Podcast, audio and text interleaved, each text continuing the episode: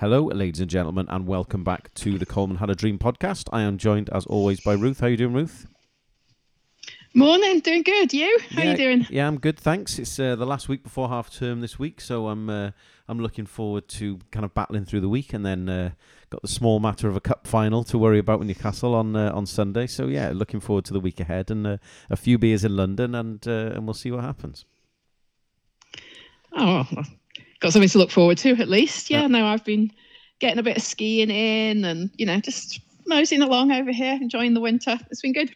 I saw a great picture of you and Alan and the dog the other day, looking adorable. I'd like to clarify. I'd like to clarify. The dog was looking adorable. Alan was looking uh, was looking far from Alan it. was, yeah, yeah. Um, yes, I've been uh, I've been desperately on the hunt for a cup final ticket. If anyone knows anyone who uh, who might be able to get me a Carabao Cup final ticket, please let me know. I uh, I signed up for a few uh, Club Wembley Wembley kind of hospitality things. I, I thought I'd have a go. I found out that a face value ticket normally for Club Wembley is three hundred quid. So I thought I'll I'll give it a go, and you never know what might turn up. And with a bit of luck, I might get a ticket. So I signed up for all these websites, and I got a phone call the other day. Oh, hi, Mr. Reese. How are you? Yeah, yeah, yeah. Thank you very much. Yeah, yeah, yeah. So he said, "Here you go. So this is the offer. You get three hours drink beforehand. You get a pint at half time. You know, pint a pint at half time. We'll do your match program and a pint after the match. And depending on where you're sat, the players might walk past you on their way to pick up the trophy. So I was thinking, oh, this sounds great. I, but halfway through, I thought he was going to tell me I could play the last ten minutes. Um, so uh, we, I was just like, okay, go on, and you know, what's what's the damage, pal? Hit me with it. And I was thinking I'd maybe, and I'm, you know, I better be careful what I say, but I, I reckon I would maybe have gone up to like maybe 400, maybe fi- maybe 500 if it was a good seat. And I was just like, oh, I'm in an hour. And so he, he says all these things. So yeah, go on. And how much, mate? And he says 1,850. Um, so I've decided against it because that was uh, that was before the VAT. So after the VAT, it was about 2,300.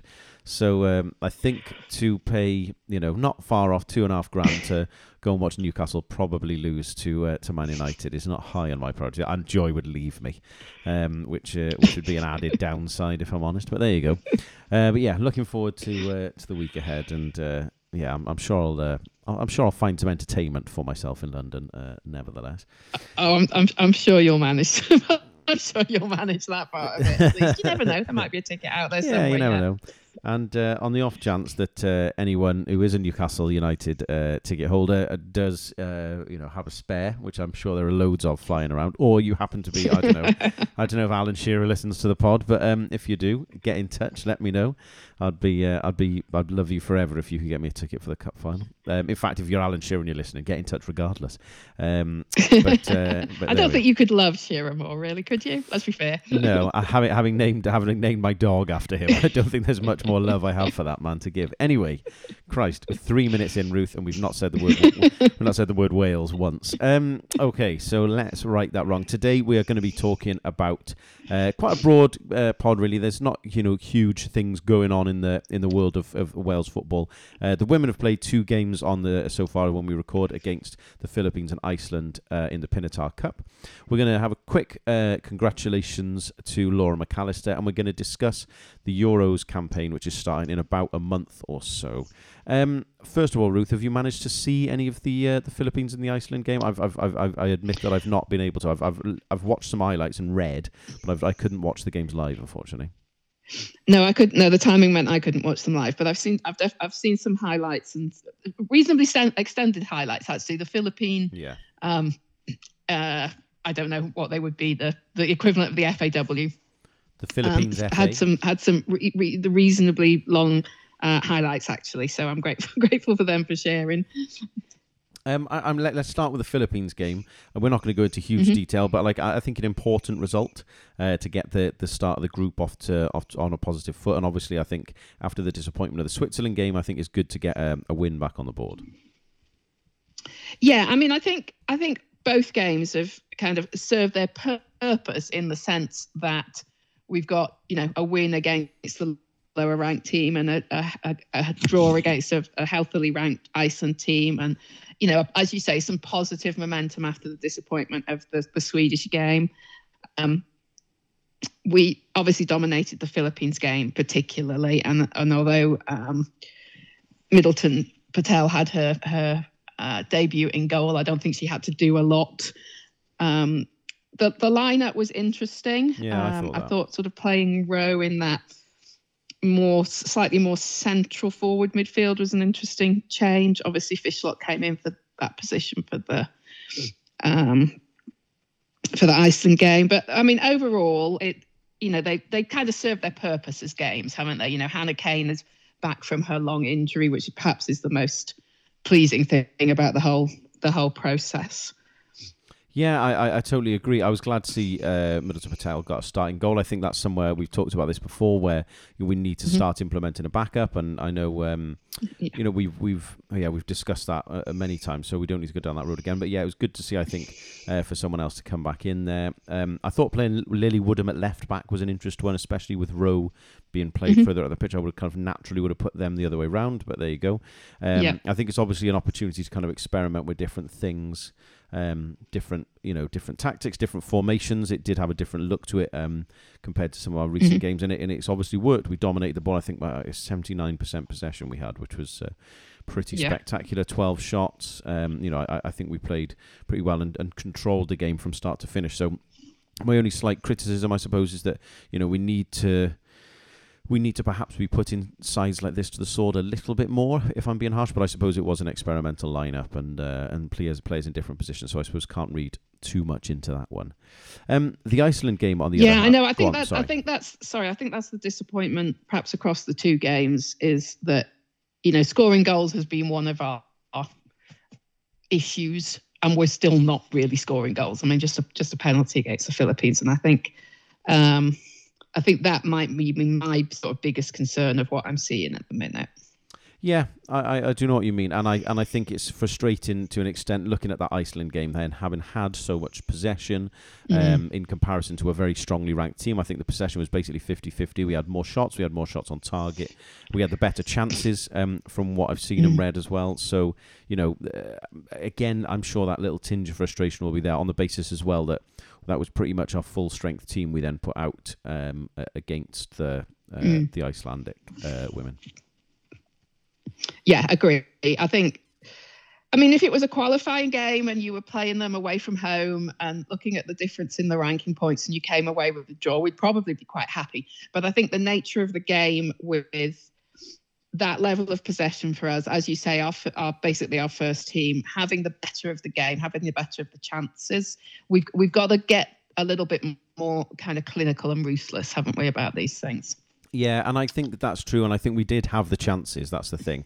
I think looking at Mm, it, I yeah, also thought yeah. it was that there was an obvious more um, attempt, if you like, to get more people around green when we had the ball. I thought I did think that was pleasing. I Mhm. suppose these things, little tweaks and changes to formations and personnel will will do that. So it will take a bit of time to gel. But I did I, I- I did Yeah. enjoy that. There was a, a definite in, more intent to get uh, people around. yeah, there was more sort of impetus to the game, wasn't there? In, it, strangely, although we had less possession, it, I, I suppose maybe the quality of the opposition gives the game a different tempo, but it flowed better. Ironically, I think. Yeah, I would agree with you there. I would agree with you. Um, as uh, we're looking ahead, uh, I think it should. It's, it's important that we mention Gemma Evans, who picked up her 50th cap. Gemma Grainger said after the match there should certainly be another 50. So I thought that was uh, interesting and exciting.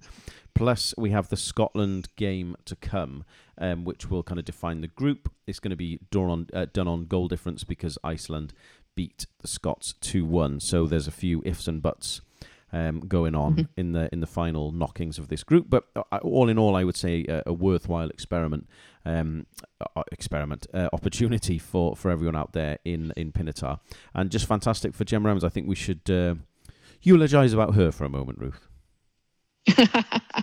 well, she's she is the sort of solid as a rock at the back, isn't she? She's just I, I, there's um there's a calmness to her her game that I really like, and I think the I mean the fifty the fifty caps is really reflects how important she's becoming to the Yeah, to the that's true. team, and I I think what Grainger was saying about you know the fifty more you can you can see that she's very fundamental to the team now, isn't she? And I think I I I, I mean just we just very the, the combination that she's developing with Hayley Ladd at the back there. I just I just think that puts us in a good place. I think one of the things we haven't mentioned is we didn't concede a goal. So I Yeah, think true. we you know there's you've got to look at positives about the the sort of consistency of the of that central um, central pairing at the back and how that's developing and becoming a very sort of steadfast duo back there. Yeah, I think it's interesting as, as well. But she obviously has played a lot at right at, at left back initially, and then has kind of tucked mm-hmm. inside, uh, made a great partnership with with with Ladd. But I also think it's important to recognise what she does with the ball as well, because I think she has a mm-hmm. good good understanding with Ingle as well in terms of releasing her and moving the ball quickly to our to, to our best passers of the ball, uh, which Ingle is obviously one of. So I do think that is really important as well, and that ball playing ability that she has is vital. But I think I just love how much she loves it. Like I, I that that goal when we beat, I think it was Estonia five 0 I want to say in the last campaign. Um, like a great headed goal kind of late in the game, and she went absolutely berserk, mm-hmm. kind of big knee slide over in front of the fans, and, and I love that, and I love her passion and, and, and excitement about yeah. playing for Wales. So, yeah, congratulations uh, to her, a fantastic achievement, and hopefully um, the uh, the girls will get a good result against Scotland to finish the group on a high. Um, speaking of congratulations, oh, well, look at that. Um, I um just a moment of self self congratulation there. Um, I just wanted to say congratulations to Laura McAllister. Um, she will run unopposed uh, in her role on the UEFA Executive Committee. Uh, this is going to be confirmed in Lisbon on the 5th of April. She will be the first Welsh person to have a role on a UEFA committee, which is absolutely fantastic. So huge congratulations to Laura. Um, again, we will eulogise about her a little bit in a moment. But yeah, Ruth, I just wanted to pass over to you as well. Yeah, well, I mean, it's not just UEFA; it's the first UEFA or FIFA board uh, board role for um, for any Welsh Welsh official. I think you know that's a that's a momentous step for us. Obviously, Laura's had roles on sort of subcommittees and things, and has uh, you know made it made a a sort of case for for stepping up the ranks, as it were, with her involvement in in the other committees that she's she is uh, currently sitting on. Um, I, I just think she's she is such a talent and such a source and such a sort of fountain of knowledge that um, it's good to see it's good to see that she's able to sort of continue to de- to develop that on the on the international st- stage and can contribute to um, a UEFA. You know, tw- apparently there's 20 odd roles in this this board. the the one that Laura will having will be having is the one that is set aside for a woman. So I, on the basis that she may be the only woman on that on that panel on that committee it's obviously a really really important role and a, a very central role in terms of the ongoing development of women's football. Um, i do think it's interesting that um, Lise uh, klaveness who is the norwegian um, head of their fa is standing for a position on that board as well. And she she is going she's going for like a standardly elected uh, position and, and hence is going up against, um, I think, as 10, 10 men and her. And so if she were elected to that role, it would be the first time that a woman has sort of been elected for a, like a mixed role, as it were. Um, and I think that would be a, a, really important statement as well. So I just sort of wanted to wish her luck. There's seven seats available, and there's 11 of the uh, 11 people standing. I mean, she was quite outspoken at the World Cup, and I think that may have gained her support in some quarters and cost her support in other quarters. Um, so I'm I'm interested to see how that how that develops. But I think the fact that you've got women of of their quality standing to try and shake up some of these you know old boy networks is just is just really positive. No, I totally agree, and uh, I, I have got a huge amount of uh, of respect for Laura. She's um, I've been fortunate enough to meet her a couple of times and have a few beers with her at Wales away games. She's a fantastic uh, person to be around and, and have a laugh about. She's very knowledgeable and um, she'll talk about football in uh, in terms that uh, people like I can understand, and I'm sure that people uh, in UEFA can understand as well. I think I have we have a, a, a joke about someone in work um, about the fact that they must never sleep because every time there's a new role that comes up in school, there's always they always seem to be the person who's involved in it. They're also a parent as well, and I and I do think similar to Laura to some extent. You know, she's championed women's football in Wales. She's got the, the women's football team off the ground to all intents and purposes in terms of it being recognised by the FAW. Um, she's a professor. She works in Welsh government. She works for the, you know, she works a key role for UEFA uh, for the FAW. She's now doing a, a similar, a similarly important role in UEFA. She travels around watching, you know, Wales away games. She still plays football uh, in a, in a vets league. She's she's got kids as well. Like Laura, when do you sleep? Um, but um, you know, I, am exhausted. I'm exhausted after doing this podcast. Uh, never mind anything else. All I've got to do is go down and watch the telly. So uh, absolutely fantastic. And I just I just can't speak Laura highly enough of, of Laura on a serious note. Um, she's a great person to be around. She's um, as I say, very knowledgeable and speaks so well about football um, at, you know, to like I say, to people of all levels. Uh, me being the novice that I am, and, and I and I think she's uh, she's a, a, genuine inspiration for Wales and, and Welsh people and Welsh women and Welsh football.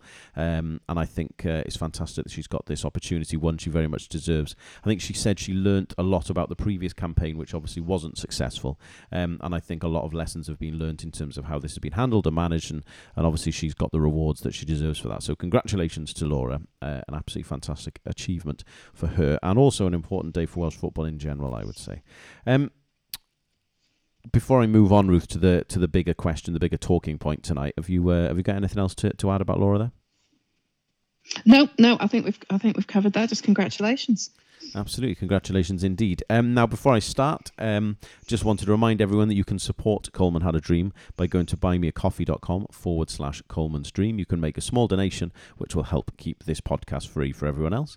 Uh, we would be very grateful for that as we try and uh, cover our costs, um, which is all, uh, all your donations to support will be going towards. You can also go to bagsiebags.com and you can use the code CHAD10 for 10% off uh, anything in the Bagsy Bags store. So please go and support us. If you do buy something using that code, we get a little bit of a cut of that as well, which helps, again, keep things free. So thank you very much for everyone who supported us so far. We are very, very grateful. Um, let's talk about the Euros campaign, Ruth. I think we're about a month away from the squad being uh, announced for the campaign. Um, I think the first thing to mention is that there is still no number two appointed, or certainly not that we've been made aware of. Given we are a month away from the squad being announced and you know the games commencing, how concerned are you by that? Um, well, I wonder whether Alan Neil's role is just going to kind of be what it is, whether they're going to go just with a duo rather than a kind of trio, as as was happening in uh, in the World Cup. I'm. I mean, I would rather we don't take someone who um, it's got to be someone that Page wants to work with. So I don't want us to jump at someone um, just because we feel there's a, there's a gap in the coaching staff. But also, I think it's a concern that you know th- there's the question about whether Page is finding people that are interested and is finding people he can work with and finding people that want to get involved in this way. And I, I think that's a concern. I would be I, I would be surprised if there aren't people interested in this as a as a I mean you, you don't want to take it on as a full time job obviously it's got to it's got to be a, a, you know as an aside uh, so I I think yes I think the timeline is growing concerning because you feel like this would be an interesting role for a young coach yeah, I agree. I, I also slightly disagree in the sense, however, that we don't need to just appoint someone. I think the whole point of getting rid of Symons was so that we, you know, his words were shake things up or have a shake up, I think, were, were his words. So that does concern me because the implication of saying something like that means that you are looking to get someone else in to replace the person you've you've left off. So you know by by just the way that that was presented, I guess implies that there was something or should have been something in the pipeline, even if there hasn't been. Whether that's fallen through or not, I'm not sure. But I, I do think it's a bit of a concern also because we're looking at you know uh, a potential for a change of play a change of style, a change of pattern. We, you know, we're we're in a transitionary period considering we've we've lost Bale and now Allen. You know, I, I think there's there's definitely an, there's definitely a needed role for someone else there, and I think it's a slight concern to me. Well, a, a large concern to me actually that we haven't. I, the other thing that I think is is coming across from kind of reading about around this is there's in certain quarters, and and I would like to be clear in saying not from me seems to be a, some kind of disquiet with with with an approach to Page in terms of whether he's even still the right person for the job. And, and as I say, I'm I'm not in that camp. Um, and I and I and I wonder if perhaps he needs this extra person to come in and almost prop him up to some extent with with regards to some of the fans and, and their opinions on how we play football and how the World Cup went. Um, I think that might be just as important to him as actually getting another person in who can support him in doing the role. I understand what you're saying in terms of the, it was there was a sort of intimation that uh, things were going to be shaken up um, with the with the departures, and it's like we've kind of half shaken the cocktail and not finished it off. Um, so the um, the but equally, I don't want Page jumping at someone just for the sake of having a, a warm body there. I, I don't think that helps. I think you've got to have people that you're confident in and comfortable with, and you know you feel will add to the team in a positive way, and will, as you say, will be supportive of Page. Um, his relationship with Alan Neil, I think, is very uh, is very positive, and I think that in in the very short term, it doesn't concern me because he has got someone to bounce his ideas off, and there is the wider coaching group there as well. Um, I, I, I think I can see what you're saying. I think there's more of a concern that were we looking to make changes and now we've kind of hit a brick wall and we're not quite sure what what we're trying to initiate and what we're trying to achieve and where we're trying to go. And I think I think my concern might be those sort of wider pictures, uh, wider issues, and that bigger picture stuff rather than necessarily whether there's another coach in the team. Yeah, no, that's true. I, I don't know. It's so hard. I, I it's guess... a sort of manifest. It's a sort of manifestation of the this sort of background, what feels like a slightly messy sort of background to things, isn't it? And I think this is a, this is a very obvious manifestation of it. I think that's a perfect way to describe it. Is messy, um, and I think, mm-hmm.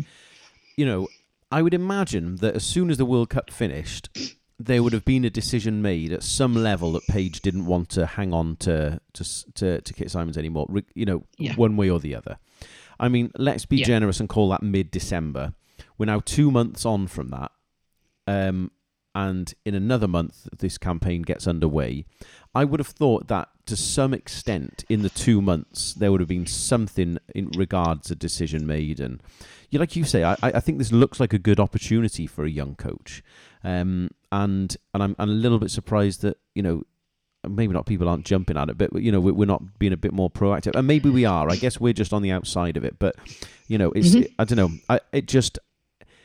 I, I wonder uh, how am I going to say this in a logical way. I, I suppose I'm trying to say that I feel like the whole the way things worked at the World Cup and then decision making afterwards, as you say, seems a bit jumbled. And now we've got to this yeah. point where we need a decision made, and I do think we need a decision made. I do think we need a body in there, and be it publicly or not, there's there's not much progress being made, or so it seems. And I think that just in and of itself, as you say, is a, is a good summary of the slight, I don't know, concern I'd say I have around things at the minute. Mm-hmm. I don't I don't want to be too negative because I, you know, I, I don't think. Th- that these two retiring is the is the be all and end all, but I, I do think it leaves a big hole, and I think that that needs to be filled, and I think you know it needs a a good amount of organisation and conversation and common sense to make sure that that hole is filled in a in an adequate and uh, and helpful and, and progressive way moving forward. Um, so yeah, I would I would hope that a decision will be made soon, but um, who knows? Um, have you got anything else you want to add there? Because I do have a listener question for you as well, Ruth. No, no. Let's move on to their questions. Um, we've had a question in from Nick Latham, who says, assuming it's the start of the new era, now that Bale and Allen have retired, who do we think could miss out on the next squad in favour of potential younger talent?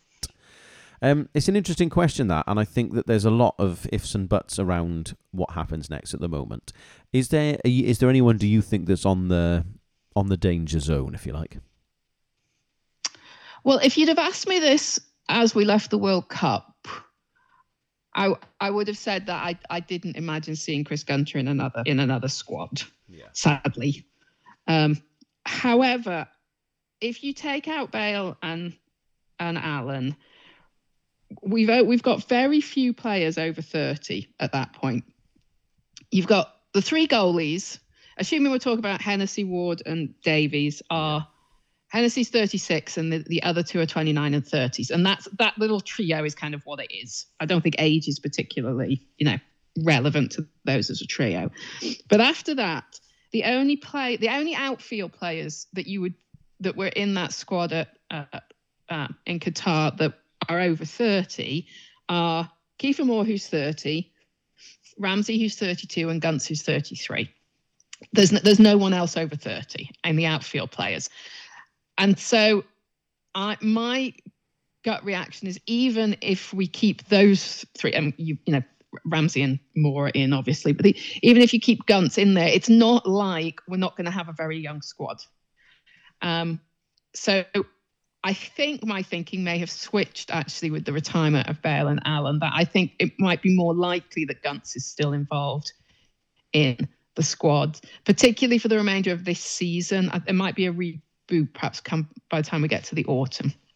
Um, but it wouldn't surprise me if he's there just to give a little bit of um, continuity and to take some pressure off Aaron as well. I think if Aaron was, along with Hennessy, was potentially the only sort of what we might think of as the really long term players coming back to this camp, I think that might put an onus on him in terms of being the sort of like father figure, as it were, on the group that probably isn't helpful. So I think Gunts might be in just to alleviate that role, if if nothing else.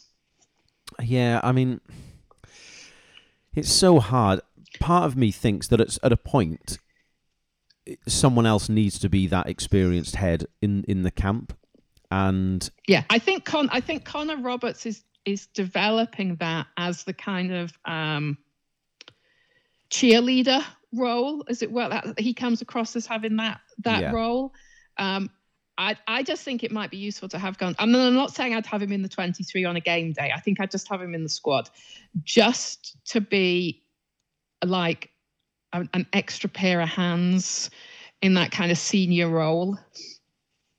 It's so hard. I, I, I I, I, uh, like I said, Dave, if you'd have asked me in December, I would have said no. I would have said, I think we've closed the book on this. I just wonder whether like, the dynamics at the minute just make it a little bit more likely for the next couple of squads that he'll still be around. I just wonder it. I, I think you're probably right in terms of this squad now and through mm-hmm. through to the end of this season because he is still playing and he may not be playing every yeah. single week, but he's playing most weeks. He's he's played in 25 of of uh, of AFC Wimbledon's games this year. I I just think I wonder is there not someone else we can be having a look at here, and and if he's not going to be in the twenty three, then I just don't see the point at all. And I know he's got the experience, and, and I just wonder if it might be a chance for Rob Page to say, right, we you know thank you to everyone who's done what you've done for Wales. Sort of like Giggs did with Ashley Williams, for example, and say, right, we're going in a slightly direction, he- different direction here. You're all going to have to be on board with me. And Davies will be there. Rambo will still be there. Moore will still be there. There'll still be enough other people around. Like, as you say, Connor Roberts is still an experienced uh, guy. Wayne Hennessy will still be around. Even, you know, Danny Warders have been been around the squad for a long time, even even still as well. So there's enough other experience there for me, I think, and I didn't I didn't think I'd be the person to say this, but I, I think now's the time. Gunter's 33. He's not. He's not going to play. He's possibly not even going to make the 23. I just don't. I just don't see the sake of having him around as, as, as a cheerleader in the short term. I would even start to question, and I think the the retirement of Bale might be the only thing that keeps him in and around it for now, at least, is is Johnny Williams and I again mm-hmm. feel a bit sick saying it. But he's you know he's playing he's playing for Swindon. He's playing reasonably well. I think he's got eight goals this year. But what you know, I just don't know what else he's he's bringing that you know because we've got to be brutal at this point right i know everyone loves him but we, we we've also mm-hmm. need, we also need good footballers and he's not a bad footballer but I think if we're going to, tr- if we're realistically trying to qualify for this campaign, he's probably uh, what sixth, fifth or sixth choice attacking player, uh, like attacking non-striker player. If that makes sense. Mm-hmm. So I just don't know attacking non-striker player. Christ alive! Why? Do, why do people listen? Um, the thing is, we know what you mean. yeah, that's true. I think, that's a sad indictment on everyone else as much as it is me. Um, anyway, um, no, yeah. I, I, I actually agree with you about Johnny. Not that I don't think he can't add things, but I think that I think, as you say, he's sort of low enough down on that list that that might be an opportunity to look at other people.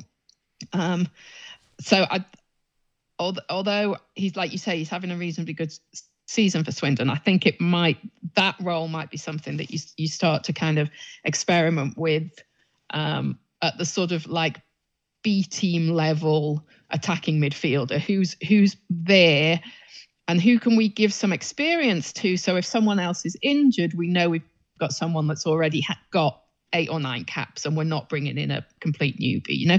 We've got to we've got to start looking at um, coverage as it were. We we're we're not we're not going to argue much about who the starting 11 is. We're probably going to be taking 11 11 from 13. We might, it might be we might argue a bit about formation, but I think we we know who are probably our starting at let's say 13 are.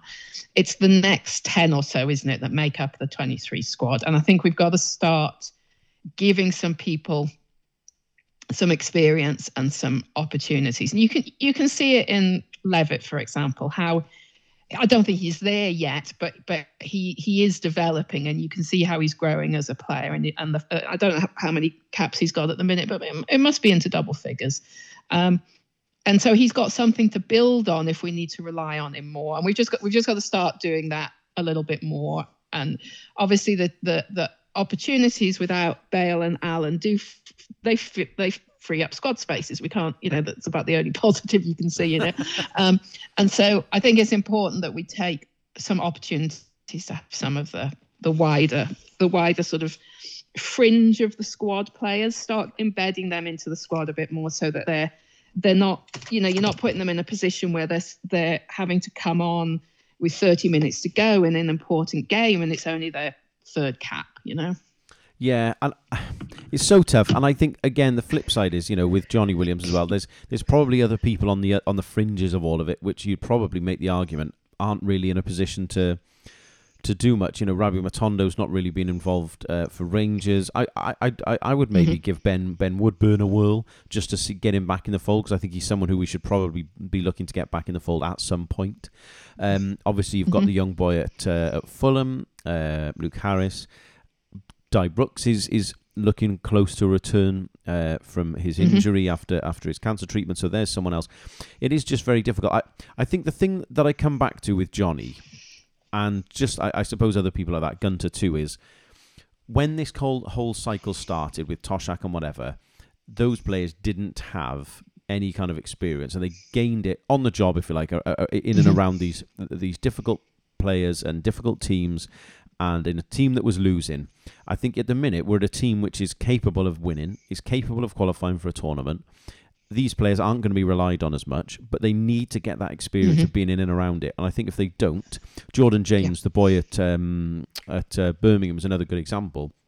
We need we need these players involved now because it, it needs to be a balancing act of them being young enough and good enough, but also they need to have that experience because at 22 let's say that's when Jordan James, for example, starts hitting his in his straps at 22 mm-hmm. he's only played once for Wales and then we're like oh god all of a sudden this lad we're back to zero experience again you know it doesn't work yeah. like that I think I think we've hit a point now where these lads need that game time and experience and they need an element of being thrown at the, at, at the deep end and I think it's important that those people are given it and as a consequence Gunter and, and, and Johnny I think unfortunately, it's uh, it's the end for them, which is a big, big shame. But I think it's time also for Page to kind of start a, to start a new page um, and um, and uh, and go from there. Um, another person I wanted to ask about Ruth is well, there's two actually, but we'll we'll go with the obvious one first. Is Paul Mullin.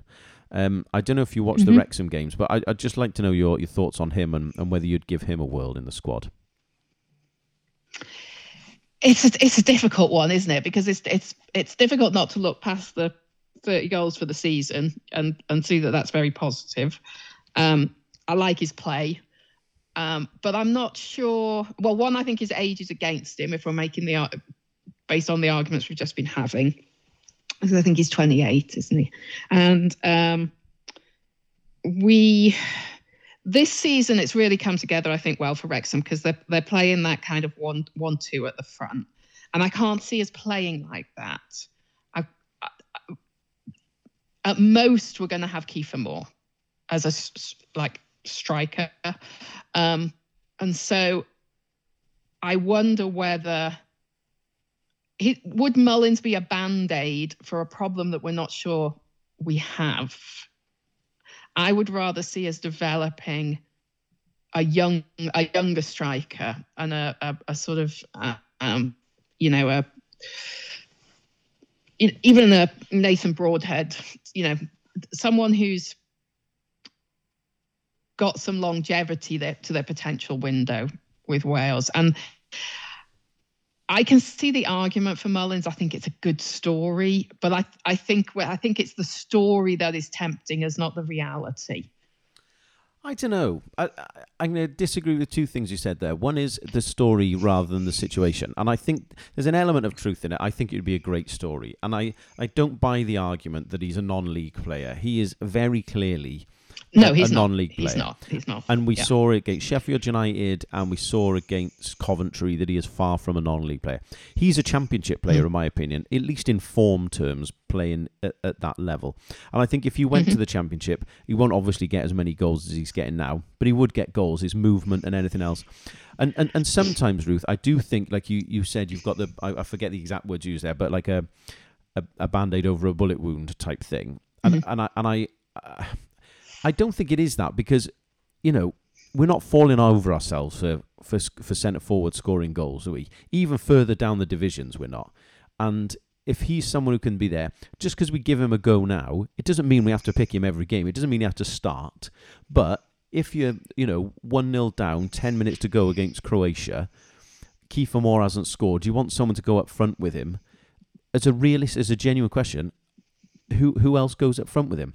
I, I Broad Broadhead's d- I not don't ready. Dis- I don't di- disagree with that as a as a premise of the play, but there's no evidence that that's what we do.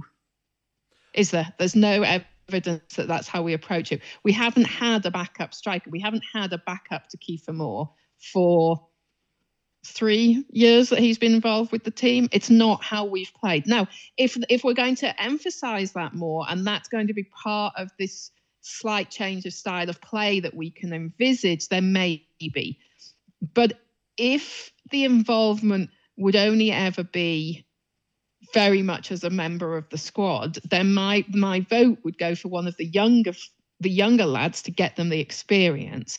If we're changing our style of play and we're going to be playing more ostensively with a striker, then yeah, you're looking at who's in form now. You're not looking at what you're going to be developing. But I can't see us doing that. I, I would just uh, counter that though by saying that the reason we've not had another striker for more is really because we've kind of rotated between who's been fit and who's not been suspended between Bale, James, Wilson, Brooks, Moore. Da, da, da, da, da, da, Ram, Ramsey even to try and fill that mm-hmm. centre forward gap, that vacancy almost. And I think the reason we do that musical chairs is because of a lack of an alternative. And and I just wonder now if let's say you know Moore gets injured on the weekend or is suspended or something, who's the next person that mm-hmm. comes in? Well, Bale's not there anymore, so now we're now we're, we're now we're on to someone else, and then you're asking the question, you know. You, I guess you're right. Maybe Broadhead, you know, a huge ask for someone like that to come in. Maybe Tyler Roberts, who I really don't rate, as we've discussed before. I don't. I, I, I for me, I suppose the point is, is he, I don't see him as being any worse than any of the players we've got now, and I think he's he's he's a bit more mature. We're talking about bringing some experience into the squad that could do that. I think the other thing that I have a slight issue with about the younger lads, and I think Ollie Cooper was the one uh, that has been mentioned. Um, uh, Broadhead was the other one. I- Liam Cullen, I think, would Cullen be a consideration yes, Cullen. there Um, I, I, potentially as well. I, I, from what I've seen, I just don't think they're good enough yet.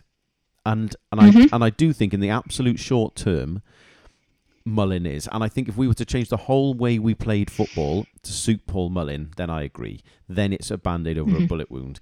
But I actually think that as in terms of being able to have someone as a good plan B to come off the bench, make a bit of a difference, be a bit of a nuisance if nothing else. And the person I was Mm-hmm. I was going to compare him to, and and I and I mean this nuisance value in the in the in, in that exact way, is Hal Robson-Kanu.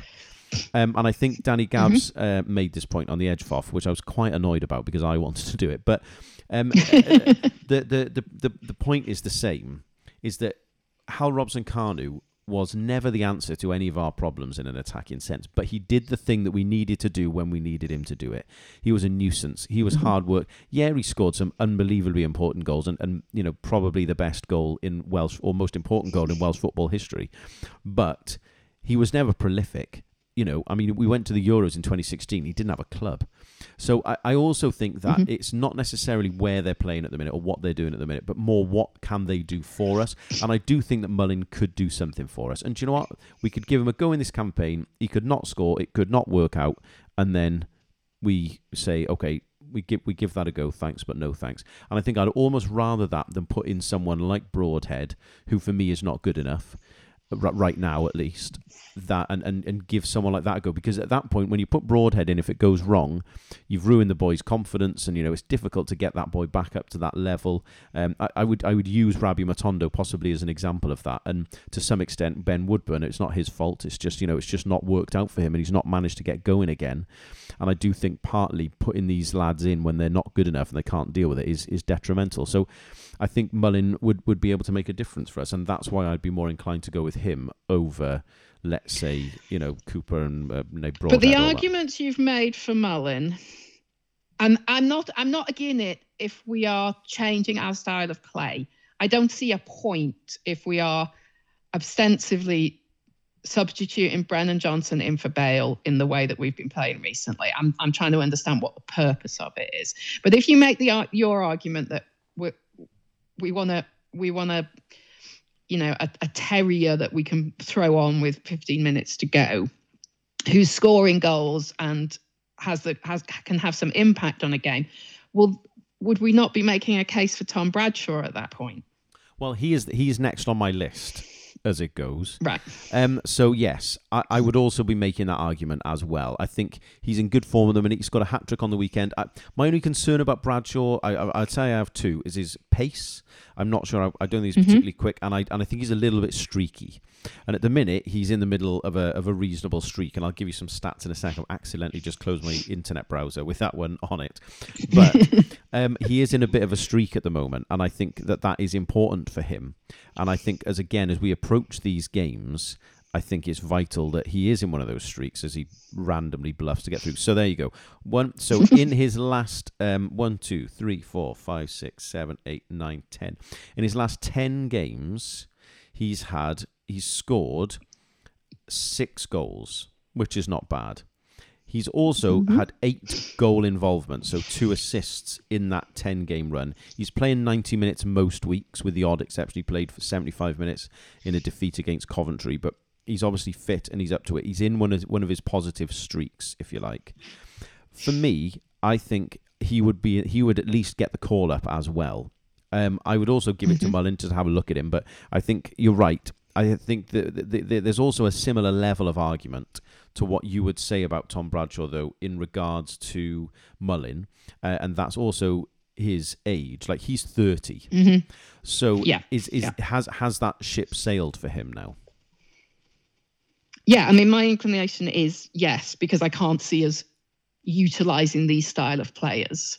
I think it would become a I, I think I would become, like I said, in favour of this if we're if we're rejigging how we're playing at the front, but I can't see that happening. Um, the, I, I mean, I, I agree with you. I think I think Bradshaw is probably not on the agenda as much because of his age as anything. Um, and yeah, he's streaky, and I, I think there's a, a, sort of inconsistency to his, to his play that that might might be detrimental. I also think we we potentially, assuming that we've got Brooks back as well, we are suddenly a very we could we could be a very fast team between James and Brooks and and uh, Brennan Johnson and and you know does this does this style of play suit and would a more sort of lump, slightly lumbering striker be relevant and and even Kiefer Moore starts to be a question at, at that point. Um, so I, I I think we might see both of them, both Mullins and Bradshaw, in this squad, as you were saying, just to see where we're at with them. I'm just not sure what that says about what what we want to do in terms of addressing bringing younger players into the team. Yeah, I think that's a very fair point. Um, I think ultimately looking at the squad and what we want, I think we've got to be realistic here. We need to build around certain players, don't we? I think we Yeah. need to build Yeah. around Brennan Johnson, decide where we want Ethan Ampadu to play, which the Joe Allen thing makes me think probably midfield, at least in the short term. I think we need Yeah, to be looking and at I think I think Meps. I think the fact that Mepham is playing slightly more consistently better at the back as well makes that a slightly easier um, decision than it might have been 12 months ago. True, although I, I noticed that Rodon uh, didn't play at all. He was on the bench for Rennes on the weekend, so there is always a downside. Um, I, I, I think the other thing is as well, we've got attacking players in you know in terms of Neco Williams. He's a, he's a flyer. He can do some damage. Um, we we've still got Ramsey, as I mentioned earlier. We've still got Di Brooks to come back. You know, I, I think there's enough quality there. I think what's going to be difficult is making sure, and this is what Chris Coleman did so well, is making sure that we get the best out of our best players. We get everyone else on the pitch to, to ultimately be the supporting cast to our best players. And I think that that is where the argument for Mullin or Bradshaw changes, is because in the first instance, at least, Kiefer Moore is the is the is probably the, the most helpful person. Um, For- Forest, for example, are, are doing better with a hold up man up front and having people like Brennan Johnson, uh, Brennan Johnson Yeah. run off him.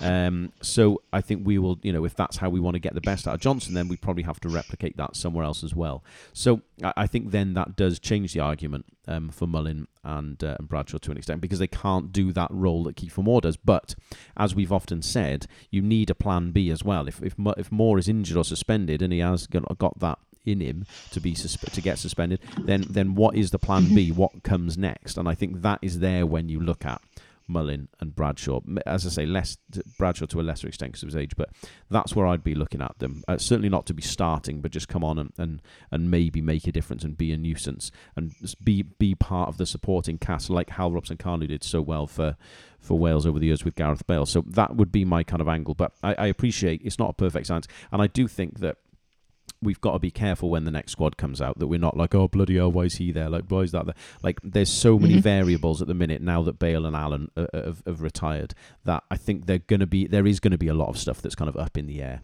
and I think we have to be kind of very patient and understanding in the next in the next you know six nine twelve months even that you know we, there, there are going to be iffy results. There are going to be players who don't play well for us.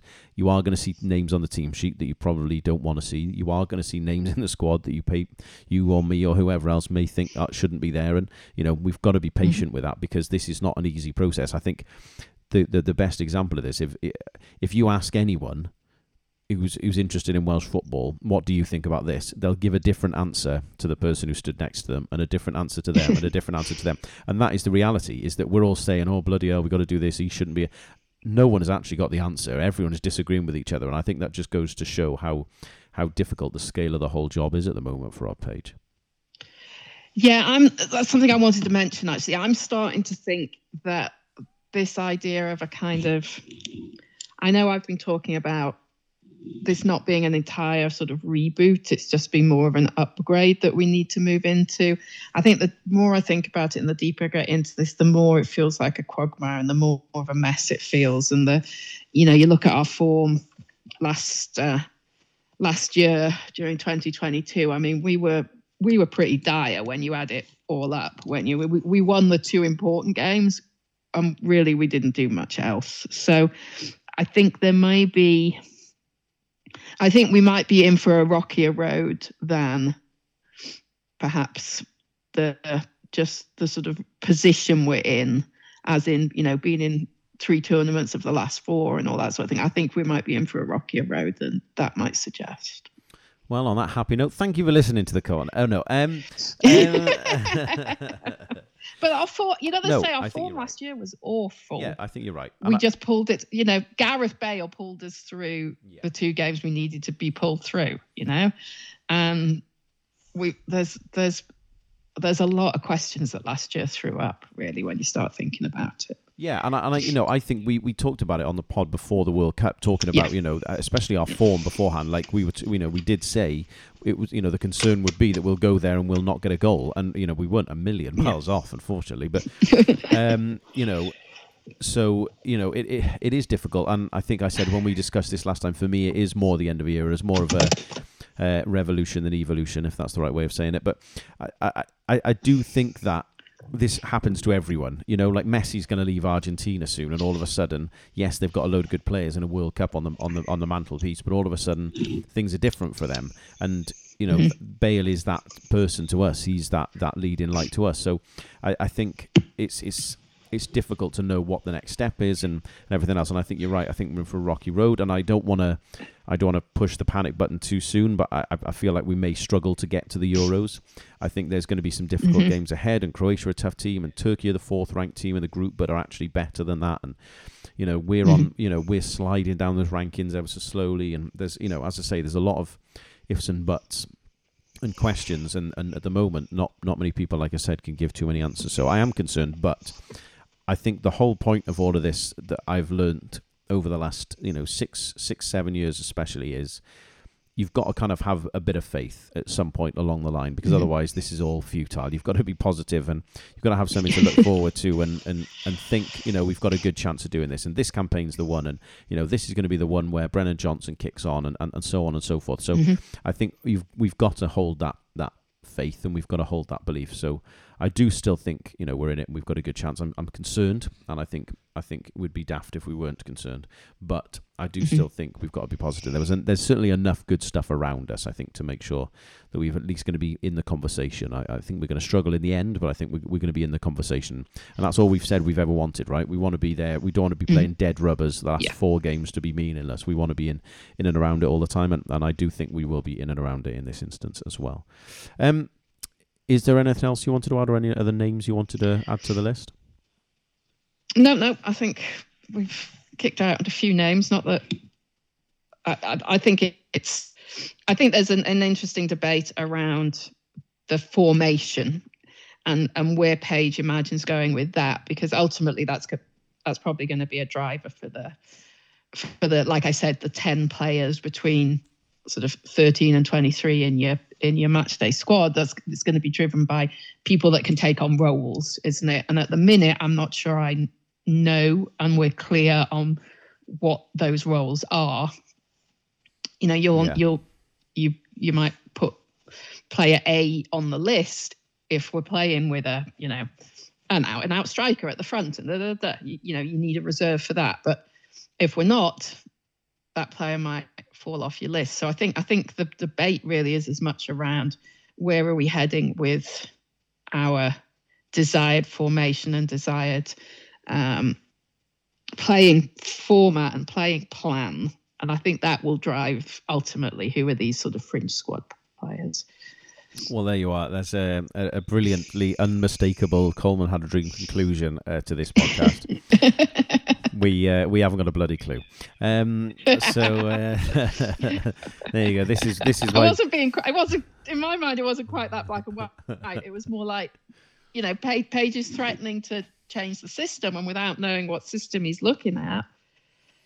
Well, in some respects, the discussions around the squad is a bit mute, isn't it? No, I think I think I think it's a good point. I, I I think he's got to make that decision. I think we won't know that, mm. you know, we won't know what we're in for in that sense until that Croatia mm. game. And I do hope there's something new and some changes because I think we need that. I just don't know what that is. Well, I've got some suggestions, but we will save that for another yeah, podcast. That's another pod. uh, rather than start rambling on again. Anyway, um, I have nothing else to add, Ruth. Um, if you are done, I think we'll call it quits for today. Yep, that must be about an hour. It is, yep, 54 minutes just coming up, so uh, pretty happy with that. Mm, um, well, there you go, ladies yeah, and gents. Exactly, good waffling. Um, thank you very much. uh, thank you very much for listening. Congratulations to Laura McAllister again. Good luck to, to the women against Scotland, uh, and we'll be back in two weeks or so with more um, uneducated nonsense. Um, in the meantime, thank you very much for listening. Um, final bit of admin: um, don't forget to follow us on Facebook, Instagram and Twitter. You can find us at Coleman Had a Dream or Coleman's Dream, depending on the format. Um, you can also support us, please. Every little thing helps us. Go to buymeacoffee.com forward slash Coleman's Dream. That keeps us free for everyone. And go to bagsybags.com. Uh, use the code CHAD10 where you can get 10% off, and that a little slice of that goes again to help support us and keep us going and keep our costs free. Well, not free, actually, far from it. But anyway, that's by the by. Um, thank you very much for listening, ladies and gents. Thank you for your time, Ruth. All right, you take care. You too, and I'll speak to you all soon. We will speak to you all soon. Thank you very much, and goodbye. Bye bye.